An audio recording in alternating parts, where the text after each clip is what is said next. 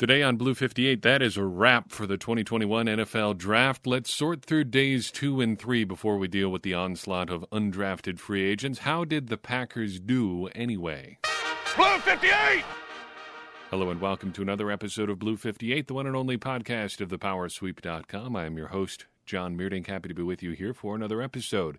That was a draft, wasn't it? Packers are all done making their selections. It is now Sunday evening as I record this, and sometime on Monday or some other point during the week when it's reaching your ears. And I thought it would be worth our time to spend a little time sorting through the day two and three prospects before we start talking about uh, undrafted free agents who are making their way to Green Bay. Overall, I think I like this class of Packers draft picks.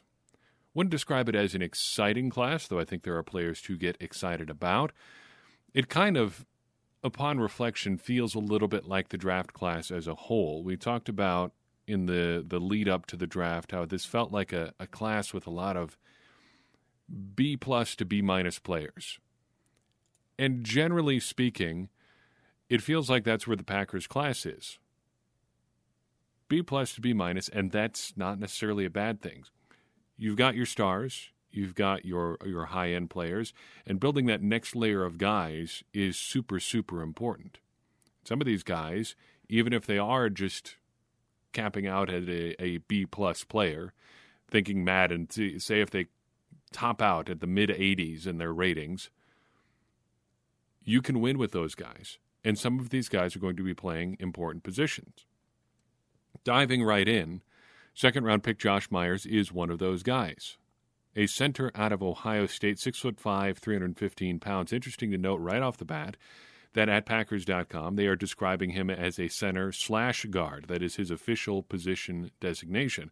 He played guard in high school, was recruited as a guard, never took a snap at guard at Ohio State in regular season play. What to like about him? Apparently, does give you some interior flexibility. The the book on him is that he could project as a center or guard, and that's apparently what the Packers are thinking here. And that does give the Packers some flexibility. Again, I really like that he's a long term player, played a lot of snaps, a lot of games at Ohio State. Admittedly, this is one of my biases, but I tend to lean a bit more towards guys that have done it for a long time at the college level. I don't like one year wonders. I don't like guys that sat the bench for three years and then finally stepped into a starting role. Myers is the kind of guy who has played a lot of games over a long period of time. Also, like that he's big. 6'5, 310 is pretty good size for a center. It's bigger than any center the Packers have had playing there extensively, dating back to the Favre era. Since then, they've tended to lean more towards guys like Corey Linsley and Scott Wells, more in that 6'2 to 6'3, 300 pound range, a little bit shorter, a little bit lighter. Myers is bigger, taller, and heavier than that. What not to like, and this is a quibble as much as anything, but he does not have a relative athletics score. He had a turf, t- turf toe injury this spring that required surgery, so he did not test at Ohio State's Pro Day, so we just have to do without there. There are some questionable advanced numbers in his scouting report as well. According to Sports Information Solutions, he blew more blocks more regularly than any other center in the draft class. Creed Humphrey, who we spoke about as a potential target at center and who was next off the board, was a relative athletic score all star and was the best in almost every one of those categories in terms of limiting blown blocks and uh, just blown block rates and things like that. Interesting contrast and something we're going to have to watch. So, who is he? This is something I want to do for each of these guys that we talk about. Who is the best comp for Josh Myers if you're thinking about a Packers player? I think if you're looking at Myers, you're looking at a a plus version, a highly polished version of Lucas Patrick. And that may sound like fairly faint praise, but I'm a big fan of Lucas Patrick. He's done a lot of good things on the inside for the Packers. Doesn't necessarily come with a lot of bona fides, but he's got positional versatility and a good reputation.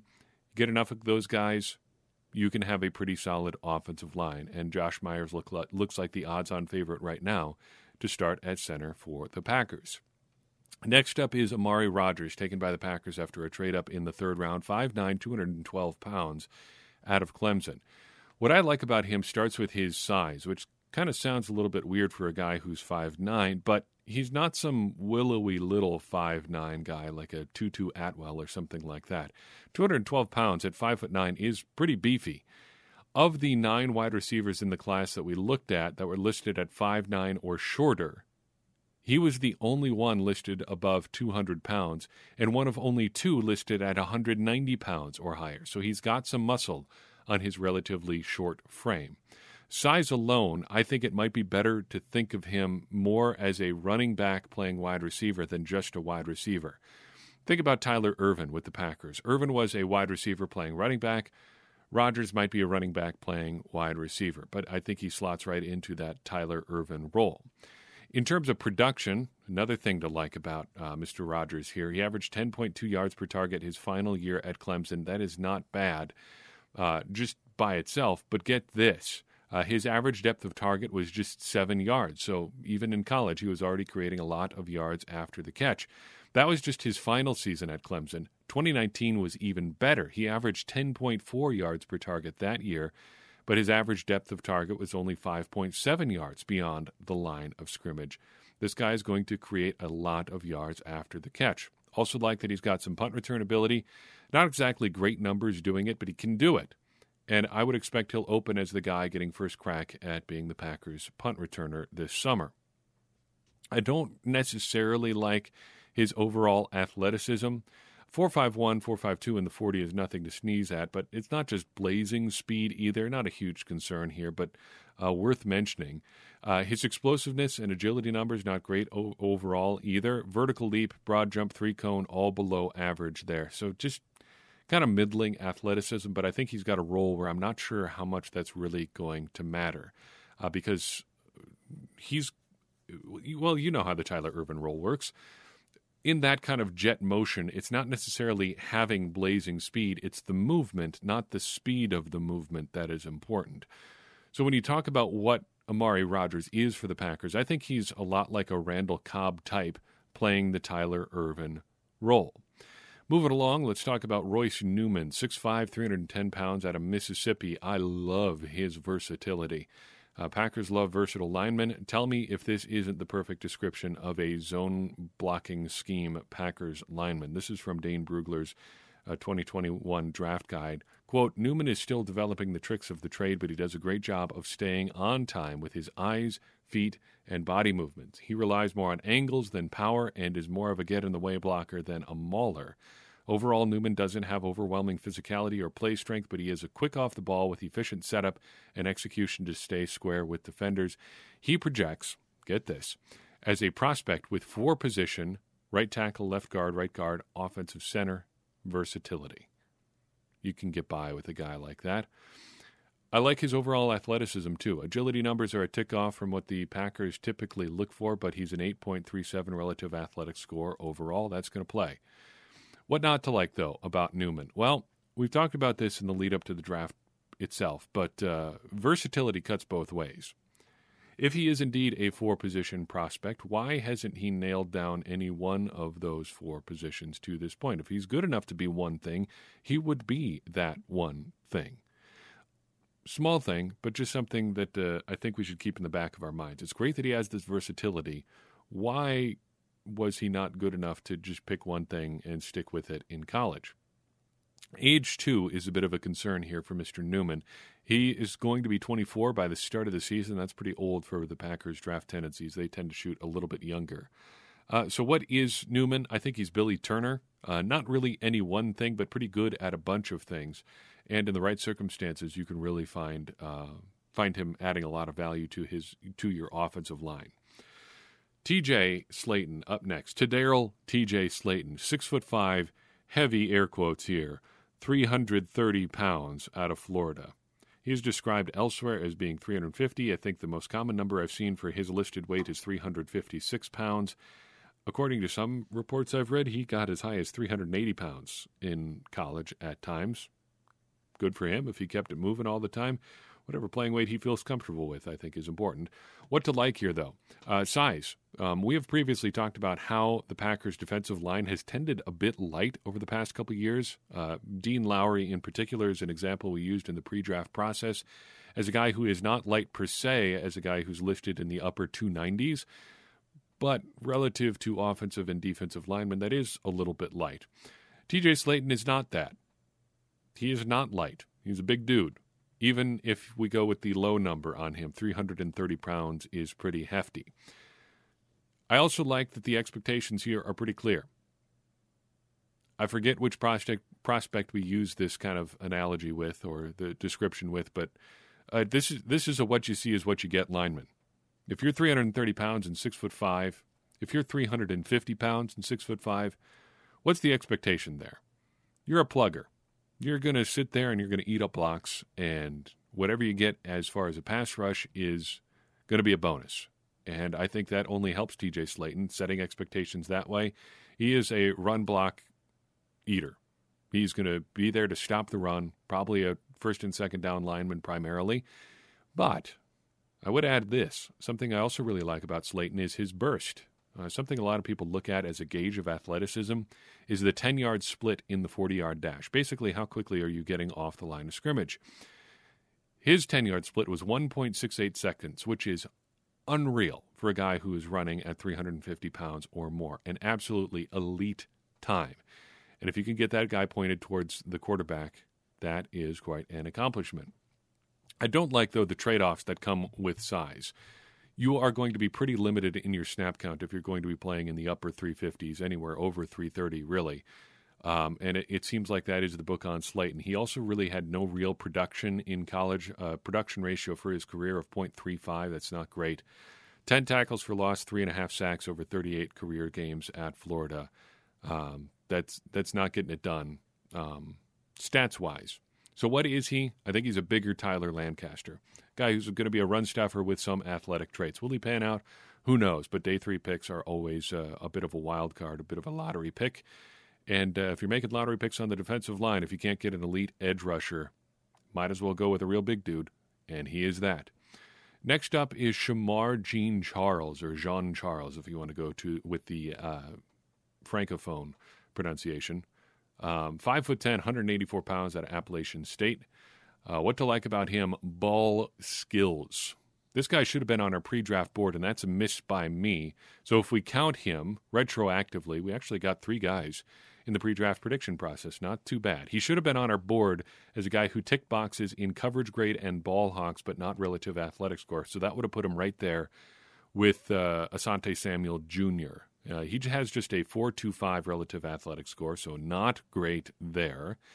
But his coverage grade his final year at App State was 84.3. That is excellent. He also had 33 ball hawks for his career, also excellent. He should have been, again, in Tier 1A. That is a pretty rare combo, a guy putting up those coverage numbers with that athletic score.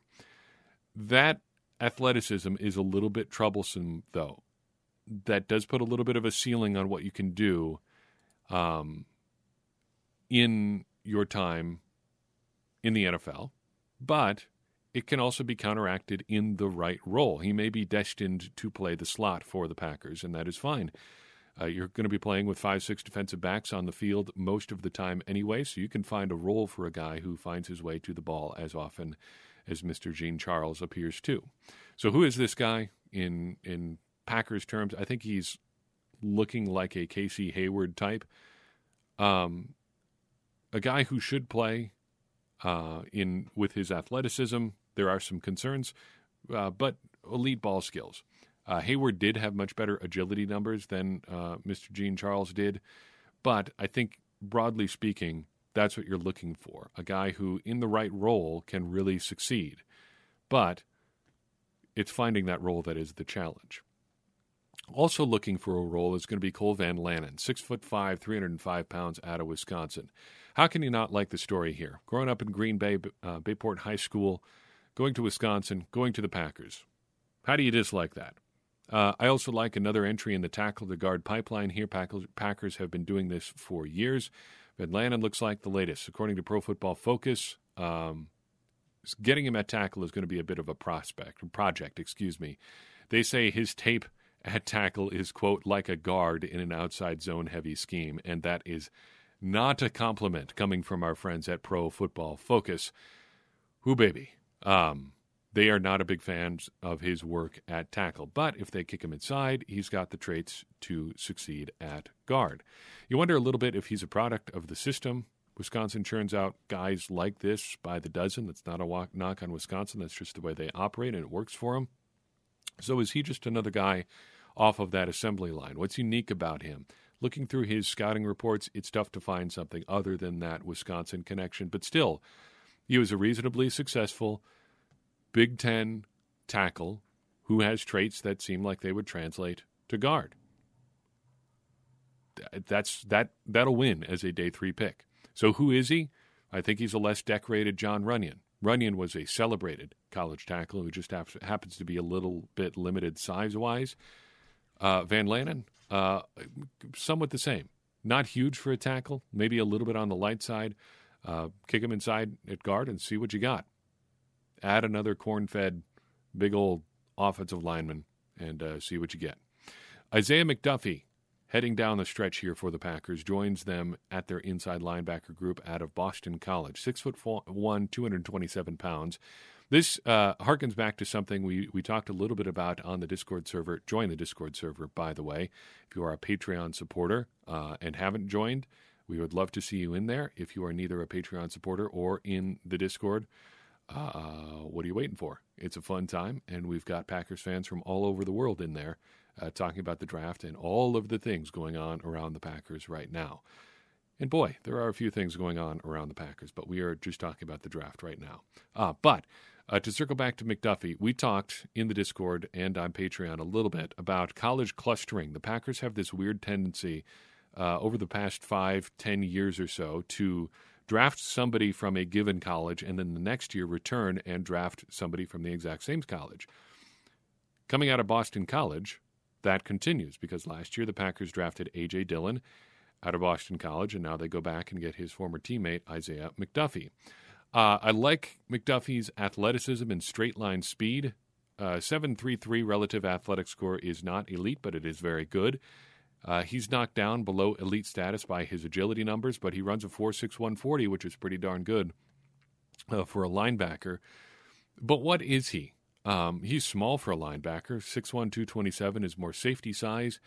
You see some tape that puts him uh, at like a quasi edge role, um, rushing the quarterback.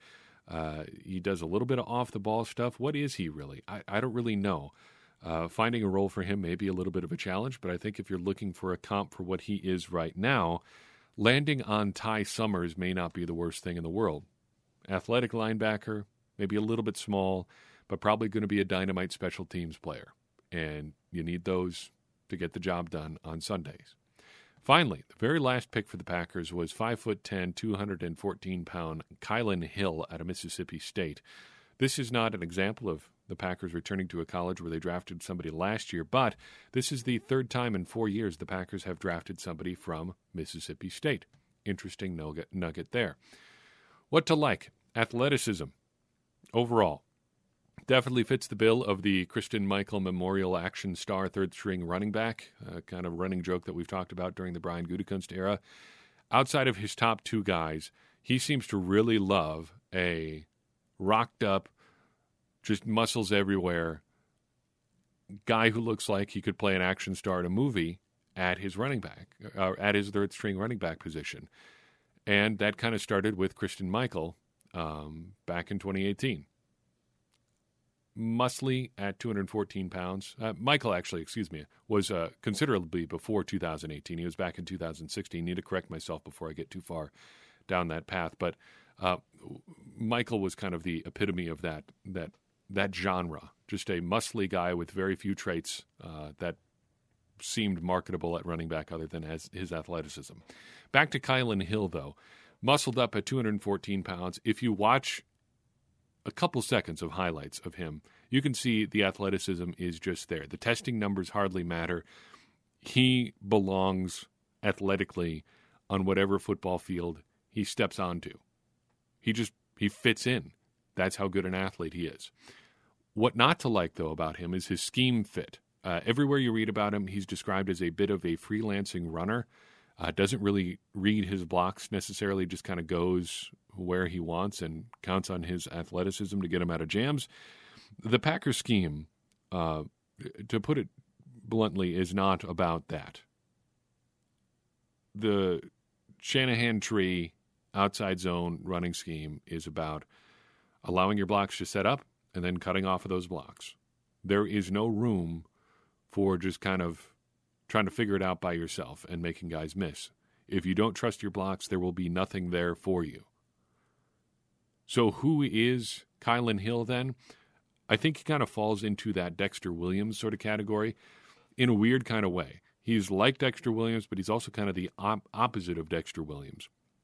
Williams was a and is he's still around and alive and all of those things. Uh, he was and is um, a a guy with a lot of experience in a zone running scheme. That was one of the big selling points when the Packers drafted him is that he has zone zone game experience. Uh, he he knows how to run as a um, outside zone running back. I don't know if Kylin Hill has that, but um,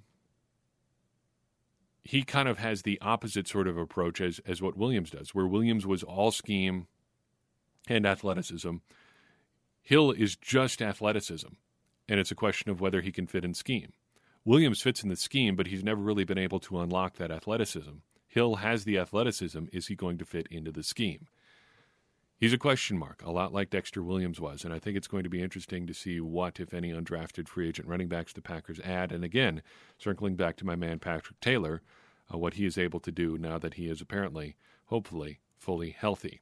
That is the Packers draft class for right now. And again, overall, I feel this is pretty solid, if not overly exciting. But exciting doesn't necessarily win you all that many games. So let's just see how these guys fit in with the offense as it is constituted once the Packers get to the field this summer and beyond.